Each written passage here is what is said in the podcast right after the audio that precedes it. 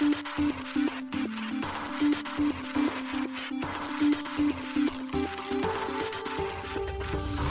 しい経済ニュース。この番組では現当社のメディア新しい経済がブロックチェーン仮想通貨フィンテックに関する日々のニュース解説を平日毎日音声コンテンツでお届けしています。そして新しい経済ではブロックチェーン仮想通貨に関するニュース解説記事やインタビュー記事学習記事などのたくさんのコンテンツを掲載しております。ぜひ新しいひらがな経済漢字で検索してメディアもチェックしてください。そして LINE 公式アカウントではメディアの更新情報を配信しております。LINE 公式アカウントにもぜひご登録ください。この番組は株式会社フィナンシェの提供でお送りします。フィナンシェはスポーツチームやエンタメプロジェクト DAO などのトークンを購入して支援ができる新しいクラウドファンディングサービスです。サッカー J リーグ野球バスケなどのプロスポーツチームをはじめ映画やアイドルインフルエンサーなど100以上のプロジェクトのトークンがフィナンシェで購入できます。さらにトークン購入者はプロジェクトに応じたキャンペーンの参加や NFT などの特典もぜひ iOS や Android でフィナンシェのスマホアプリを入れて新たな応援体験を味わってください。あなたの夢がみんなの財産になる。フィナンシェ。現当社新しい経済編集部の大塚です高橋ですはい本日は4月の28日金曜日です今日のニュースいきましょうバイナンスジャパンが6月以降サービス開始サクラエクスチェンジビットコインが取り次ぎサービス終了へアメリカコインベースが証券取引法に違反していないと改めて主張。規制の明確化を引き続き要求。英国歳入関税庁、ディファイステーキングとレンディングに関する税務政策協議を開始。クラーケンにテザー社のステーブルコイン、ユーロテザー上場へ。日本アイドルトークン NIDT、IEO 価格5円取り戻す。ポリゴンラボと Google クラウドが提携、ポリゴンエコシステムの成長に向け。フランクリン・テンプルトン、アメリカ政府マネーファンドをポリゴンに展開。イーサ L2 ポリゴン ZKEVM でポリゴンブリッジ利用可能に。アメリカサークルが USDC のクロスチェーン転送プロトコル採用。イーサリアムとアバランチ間から対応へ。アバランチ、コルティナアップグレードをメインネットに実装。ダイヤモンドハンズ、RGB プロトコル対応、白ウォレット、アルファ版リリース。堀江貴文の堀江モバイル、フィナンシェでトークン発行。一つ目のニュースは、バイナンスジャパン仮称が6月以降サービス開始というニュースです。国内暗号資産交換業者のサクラエクスチェンジビットコイン SEBC が国内取引所への取り次ぎサービス終了と新規サービスバイナンスジャパン仮称開始の予定を4月28日に発表しました。発表によると SEBC が現在提供している国内取引所への取り次ぎサービスは5月31日正午をもって終了するとのことです。これにより SEBC で提供するサービスは全て停止となる予定です。そして SEBC は6月以降に新規サービスバイナンスジャパン仮称を開始する予定だといいます。ただし開始時期を含む詳細は改めてアナウンスされるようです。なお、バイナンスジャパン各個箇所の利用に関しては、SEBC の口座開設時に登録した情報は引き継がれないということです。バイナンスジャパン仮称において、改めて口座開設の申し込みと利用時本人確認を含む審査が必要になるということです。SEBC は昨年11月30日、海外大手暗号資産取引所、バイナンスに発行済み株式のすべてを譲渡したことを発表していました。なお、11月30日の日本時間17時より、日本国内からの新規ユーザーはバイナンス .com に登録することが不可能になっています。バイナンスによると、この動向は、現地の規制を積極的に遵守するために、プロダクトとサービスの提供を常に評価しているためとのことでした。続いてのニュースは、米コインベースが証券取引法に違反していないと改めて主張というニュースです。米コインベースグローバルは、米証券取引委員会 SEC から受けた法的脅威への正式な対応として、いかなる証券取引法にも違反していないとの見解を改めて発表したと、同社が4月27日発表しました。コインベース CEO のブライアン・アームストロング氏と同社の最高法務責任者ポール・グレワル氏はコインベースは将来的に証券を上場したいと思うが規制の不確実性を考えると安心できないと4月27日に公開された SEC への対応にて述べています。また、グレバル氏は先月にコインベースが SEC よりウェルズ通知を送られたことに触れ、コインベースは証券を上場していないと述べています。ウェルズ通知とは SEC が企業個人に対して法的措置を講じる予定であることを通達する公式文章です。SEC の広報担当者はコメントを避け、SEC は調査の有無を認めないとしています。これは多くのデジタル資産が証券であり、SEC の監視対象外で違法に運営されているという立場に立たされている暗号資産業界と SEC の間の緊張が激化しているという最新の兆候の一つです。また、グレワル氏は SEC が暗号資産取引所のコンプライアンス欠如とみなすものに取り組もうとする傾向が強まっていると指摘。法律や規則は SEC がウェルズ通知にある違反の疑いについてコインベースを告発することを認めていないと述べ、SEC のゲンスラー委員長の見解が変わったことを認識していることに言及しました。また、私たちは怒る必要のない、そして率直に言って怒るべきではない戦いの瀬戸際にいるとも述べています。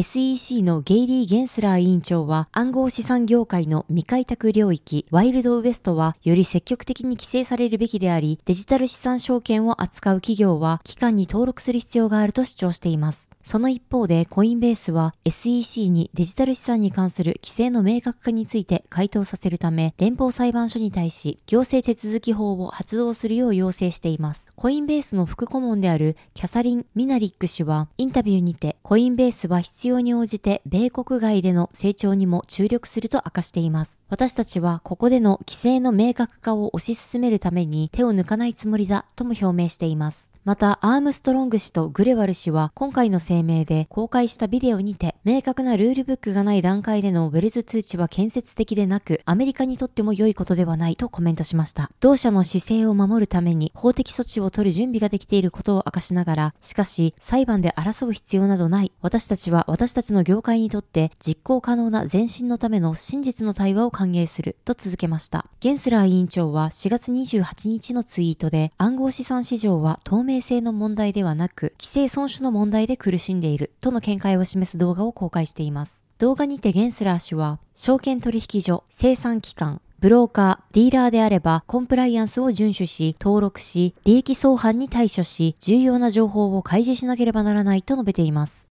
続いてのニュースは、英国歳入関税庁、ディファイ、ステーキングとレンディングに関する税務政策協議を開始というニュースです。英国政府はディファイのステーキングとレンディングに対する新たな税制導入に向けての検討材料を集めているようです。英国歳入関税庁から4月27日に提出された暗号資産の融資やステーキングを含む分散型金融の課税についての提案で明らかとなりました。この提案書によれば政府はディファイレンディングとステーキングの税務上の取り扱いを改定することについて意見を述べているといいます。また、この協議の意図はディファイでのレンディング、ステーキング取引で使用される暗号資産の課税を根本的な経済的実態とより整合させるとともに利用者の管理負担を軽減する体制を構築するためだといいます。またこの提案書には、この変更案では、ディファイ取引における暗号資産の利用は、税務上の処理が発生するものとして扱われなくなる予定。その代わり、暗号資産がディファイ以外の取引で経済的に処理された場合、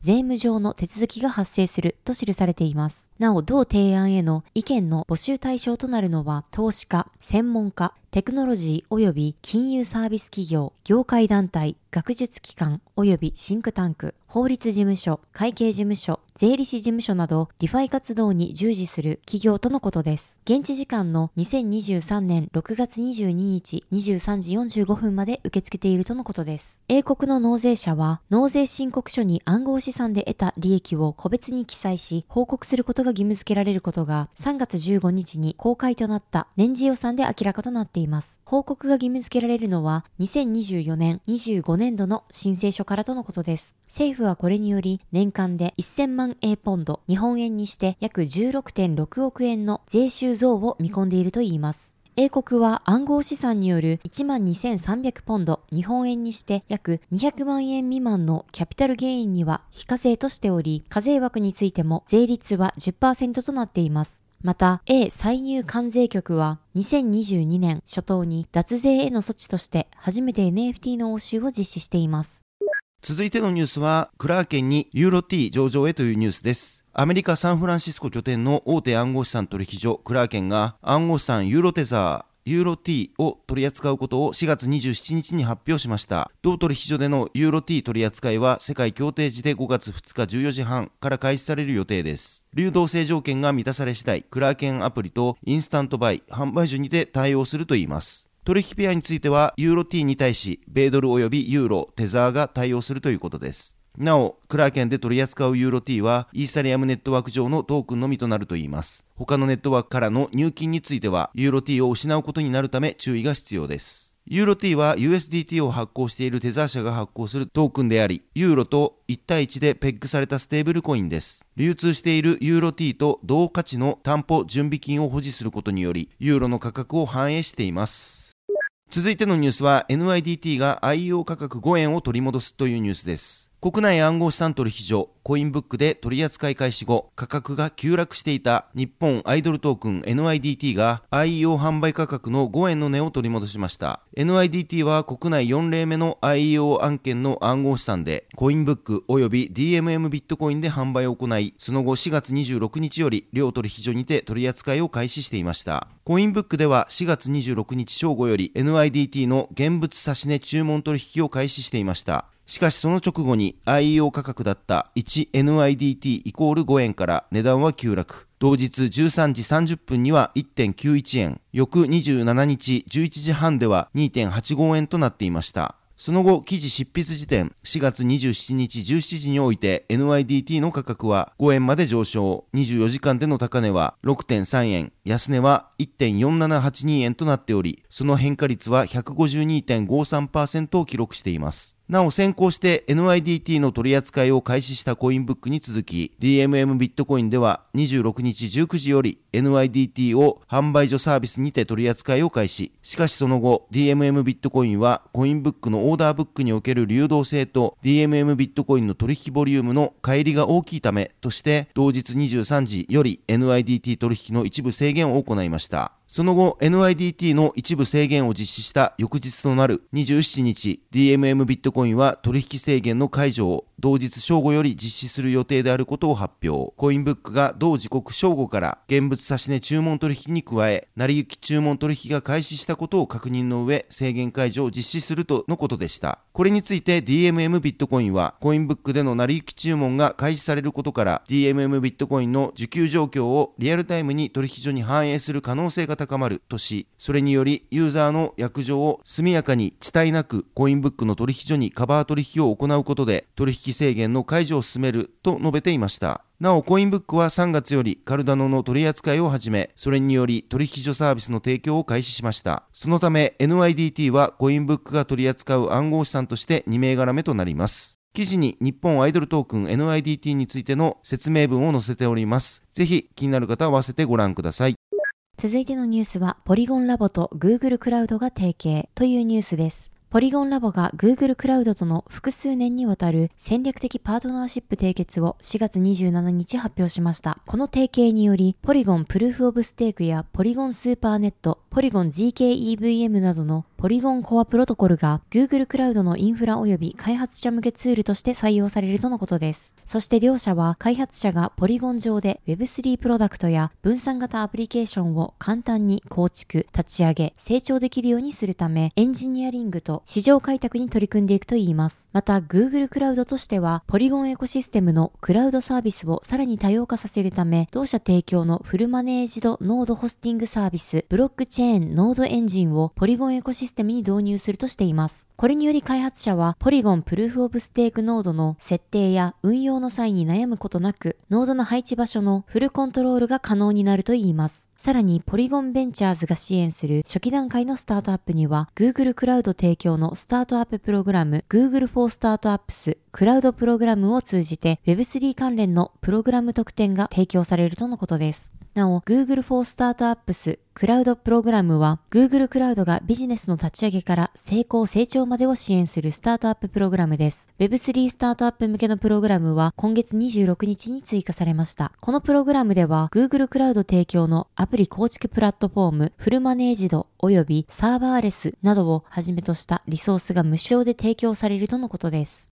続いてのニュースは、フランクリン・テンプルトン、米国政府マネーファンドをポリゴンに展開というニュースです。米大手資産運用企業のフランクリン・テンプルトンが米国初の登録投資信託オンチェーン米国政府マネーファンド FOBXX をポリゴンブロックチェーン上に展開したことを4月26日発表しました。FOBXX は総資産の99.5%以上を米国政府証券、現金、米国政府証券または現金で全額担保された原先取引に投資しているファンドです。ファンドの投資目的は、株主の資本と流動性の維持と一致する高レベルの現在の収入を投資家に提供することであり、安定した1ドルの株価を維持することを目指しているといいます。一株は一つのベンジートークンで表されています。なお、同ファンドの蘇生日は2021年4月6日で、テラブロックチェーン上で展開を開始。2023年3月31日時点にて、同ファンドの純資産合計は2億7292万ドル、日本円にして約366億円となっています。フランクリン・テンプルトンのデジタル資産部門責任者であるロジャー・ベイストン氏は、オンチェーン、米国政府マネーファンドのリーチをポリゴンに拡大することで、同ファンドは特にイーサリアムベースのブロックチェーンを通じて、他のデジタルエコシステムと互換性を持つことができるようになる。これにより実績のあるレイヤー2ブロックチェーンを通じて、当社商品の流通範囲をさらに拡大することができると述べています。また、ポリゴンラボの機関投資家向けグローバルヘッドのコリン・バトラー氏は、トークン化された資産は世界の金融システムをポジティブに再構築するものであり、フランクリン・テンプルトンはこの動きの最前線にいるとコメントしています。また、バトラー氏は、ポリゴンブロックチェーンのエコシステムは、多くのレイヤー2、サイドチェーン、及びソブリンブロックチェーンにまたがっており、イーサリアムスケーラビリティソリューションは、 DeFi、NFT、企業全体で大幅に採用されているとし、ポリゴンブロックチェーンはイーサリアム ERC20 規格資産のおおよその総額にあたる2600億ドル、日本円にして約36兆円の市場へのアクセスも可能だと述べています。フランクリン・テンプルトンは昨年、様々な Web3 企業へ出資していました。昨年2月には DeFi のエラープロトコル、5月には Web3 ゲーム企業のアズラゲームス、7月にはレイヤー1ブロックチェーンを開発するアプトスに出資していました。続いてのニュースは、ポリゴン ZKEVM でポリゴンブリッジが利用可能にというニュースです。イーサリアムのレイヤー2スケーリングソリューション、ポリゴン GKEVM でブリッジプロトコル、ポリゴンブリッジが利用可能になりました。ポリゴンネットワークの開発者チーム、ポリゴンラボが4月26日発表しました。ポリゴンブリッジはポリゴンで最も利用されているネットワーク、ポリゴン POS で以前から利用されているブリッジプロトコルです。ユーザーがポリゴンウォレットスイートにアクセスしてウォレットを接続することで簡単に利用ができます。なお、同プロトコルは ERC20 トークンのみではなく ERC777 トークンを含めたほとんどのトークンに対応しているとのことです。なお、ポリゴン ZKEVM は3月27日にメインネットのベータ版が公開されたばかりのブロックチェーンです。すでに DEX のクイックスワップや分散型 SNS のレンズなどの多くのプロダクトがポリゴン ZKEVM で稼働しています。ポリゴン ZKEVM では、ゼロ知識証明の活用により、複数のトランザクション取引を一つのトランザクションとしてまとめて処理し、元のブロックチェーンに送信することで、スケーラビリティ問題の解決を目指しています。また、同ネットワークはイーサリアム上でスマートコントラクトを実行する EVM と互換性があるため、イーサリアム上での開発で利用しているコードやツールをそのまま使用できるという特徴があります。大手 DEX のユニスアップ V3 は、ポリゴン ZKEVM 上でのローンチを提案するガバナンス投票を4月9日に開始し、すべての票が賛成に投じられ、可決されています。他にも DeFi レンディングプラットフォーム Aave も最小限バージョンをポリゴン ZKEVM に展開することに対する温度感チェックを実施し、そのほとんど全ての票が賛成に投じられて終了しています。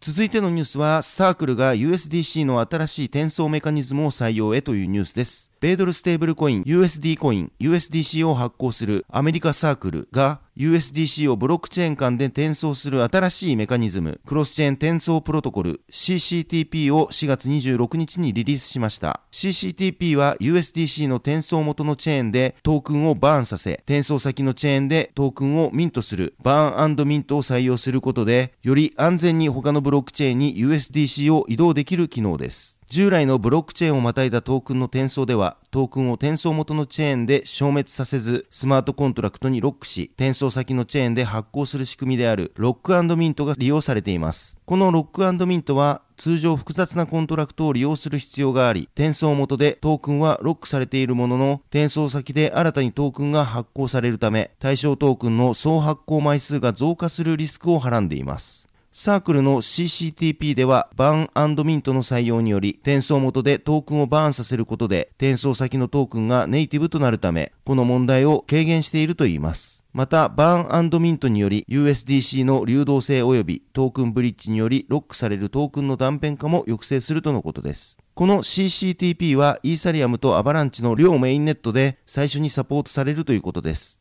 また CCTP は2023年後半には多くのチェーンで利用可能になるといいます。すでに開発者向けのドキュメントが公開されており、興味のあるユーザーはすでに開発に CCTP に対応した USDC をプロダクトに採用できるようになっています。続いてのニュースは、アバランチのコルティナアップグレードがメインネット実装というニュースです。レイヤー1ブロックチェーンのアバランチのアップグレード、コルティナが同ネットワークのメインネットに日本時間4月26日0時に実装完了しました。コルティナ実装により、アバランチネットワークのノード実装であるアバランチ 5V1.100 の最新バージョンにアップグレードされました。アバランチは異なるデータ構造を採用する C チェーン、P チェーン、X チェーンの3つのチェーンで構成されたブロックチェーンであり、それぞれで重要機能の役割を分担しています。コルティナアップグレードは X チェーンの線形化、デリゲート報酬の分配方法の変更、C チェーンのガス制限の緩和の3つが主な変更点となっています。X チェーンの線形化は X チェーンに採用されているコンセンサスシステムを他の2つのチェーンで採用しているスノーマンプラプラに変更することでブロック生成、正確にはバーテックス生成を完全に順序付けるというものです。これにより、これまでの状態で直接通信できなかったサブネットの改善が図れるようになったということです。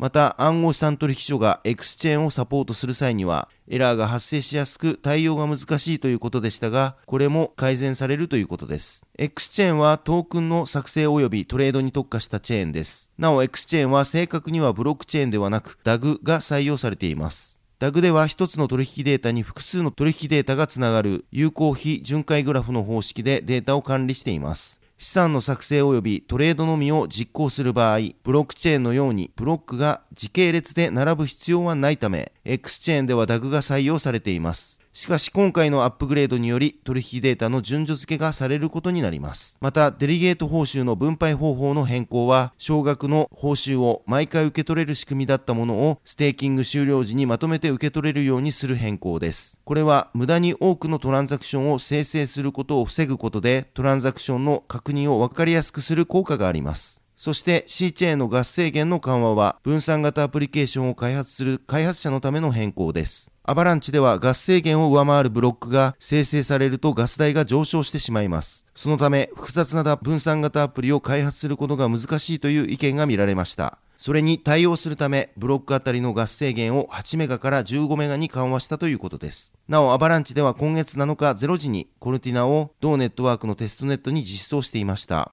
続いてのニュースはダイヤモンドハンズが白ウォレットアルファ版のリリースというニュースです。ビットコイン関連事業に特化したテクノロジープロバイダーダイヤモンドハンズが RGB プロトコル対応ウォレット白ウォレットアルファ版のリリースを4月28日に発表しました。RGB プロトコルはプロトコルビットコインのブロックチェーンを利用したオフチェーンスマートコントラクトプラットフォームです。ライトニングネットワーク上でのトークン利用を実現するために現在急速に開発が進められており従来のスマートコントラクト技術と比べよりスケーラブルでプライベートなコントラクト実行が実現できることが注目されているということです。RGB プロトコル上のトークンはライトニングネットワーク上の送受信にも対応可能でライトニングの特徴である安価、高速な送金が RGB トークンにも活かせるのが特徴ということです。なお、ライトニングネットワークはビットコインブロックチェーンのレイヤー2技術となるオフチェーンスケーリングソリューションです。ブロックチェーンの外で取引を行うオフチェーン取引により BTC の決済速度の向上や少額決済、安価な送金手数料を実現する技術です。ダイヤモンドハンズによると今回の RGB プロトコル対応となる白ウォレットのリリースは世界的にも先進的な事例ということです。また今回の RGB プロトコルの研究開発はライトニングエコシステムへの投資に特化したベンチャーキャピタル企業フルグルジャパンからの支援を受けて実現したということです。白ウォレットは Web サーバー型ウォレットであり、ウォレットの各エンドポイントを呼び出すことで、他サービスとの連携や拡張をシームレスに行えることが特徴だといいます。今回の白ウォレットアルファ版はテストネットでの公開となっていますが、RGB ウォレットの作成、RGB 上でのトークン発行、トークンの送受信をすでに実際に利用することが可能ということです。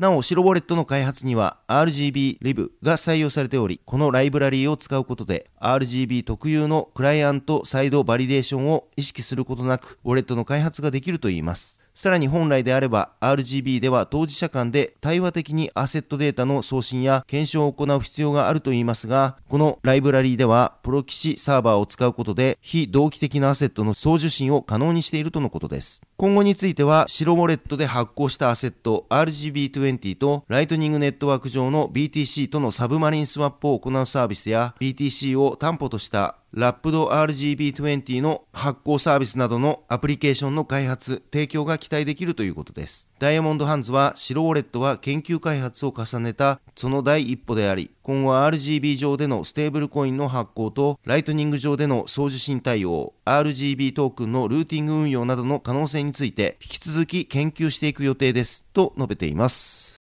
続いてのニュースは、ホリエモバイルがフィナンシェでトークン発行というニュースです。トークン発行型クラウドファンディングサービスフィナンシェが、堀江貴文氏の新モバイルブランド、堀江モバイルのトークン新規発行及び販売開始を4月28日に発表しました。堀江モバイルは参加できる、応援できる、未来に加速する LCC モバイルをコンセプトにした格安 SIM の通信サービスです。格安携帯キャリア X モバイルが展開しています。ホリエモバイル保有者はユーザー限定オリジナルコンテンツが無料で利用可能という特徴を持ち、堀江氏のビジネス、政治、経済などの有益な情報が受け取れるデイリーホリエニュースなど、ホリエモバイルユーザー限定の特典プログラム提供がされています。今回、ホリエモバイルは利用者向けのポイントプログラムとして、フィナンシェにおいて、ホリエモバイルトークンを発行するということです。ホリエモバイルトークン購入者は、特典として、トークン保有者限定コミュニティへの参加や、プロジェクトを盛り上げるコミュニティの投票企画への参加、参加型イベントへの招待、特典抽選への応募などの権利が得られます。投票はトークン保有数に応じて投票数が多くなる仕組みや、保有しているトークン数の割合によって抽選特典の当選確率が変動する仕組みとなっています。また、一定のトークンを保有するユーザーには限定の特典も提供されます。ホリエモバイルトークン初回販売は4月27日12時から開始しており、5月31日20時まで実施される予定です。ホリエモバイルによるトークン販売メニューは、お試しコース、ホリエ M 拡張コース、スポンサーコース1234、スポンサーコース S12 の8つが用意されています。それぞれのメニュー購入者には、購入ポイント分のトークンが付与されるほか、先ほどお伝えしたトークン保有者限定コミュニティへの参加、コミュニティ主催の投票企画や抽選応募企画への参加権利、参加記念コレクション NFT となるメンバーシップ NFT が付与されます。またその他にもメニューによっては X モバイル社長木野とお茶会券やミノワナイト無料参加券開催券、堀江市相談券、フランチャイズ加盟券、通信キャリアブランドの設立権利などの特典が用意されています。なお、フィナンシェポイントは、フィナンシェプラットフォーム上でのみ使用できるポイントのことで、1ポイント1円で購入ができます。また、ホリエモバイルトークン及びフィナンシェで発行されているコミュニティトークンについては、金融商品取引法上の有価証券ではなく、資金決済法上の暗号資産でもないということです。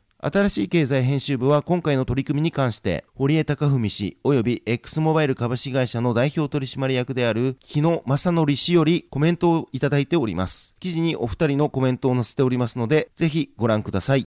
はい、本日のニュースは以上となります。このように私たち新しい経済編集部では、ブロックチェーン暗号資産に関するニュースを平日毎日ラジオで配信をしております。本日ご紹介したニュースはすべてサイトの方に上がっております。ぜひサイトの方も見に来てください。新しいひらがな、経済漢字で検索して見に来ていただければと思います。それでは本日はありがとうございました。ありがとうございました。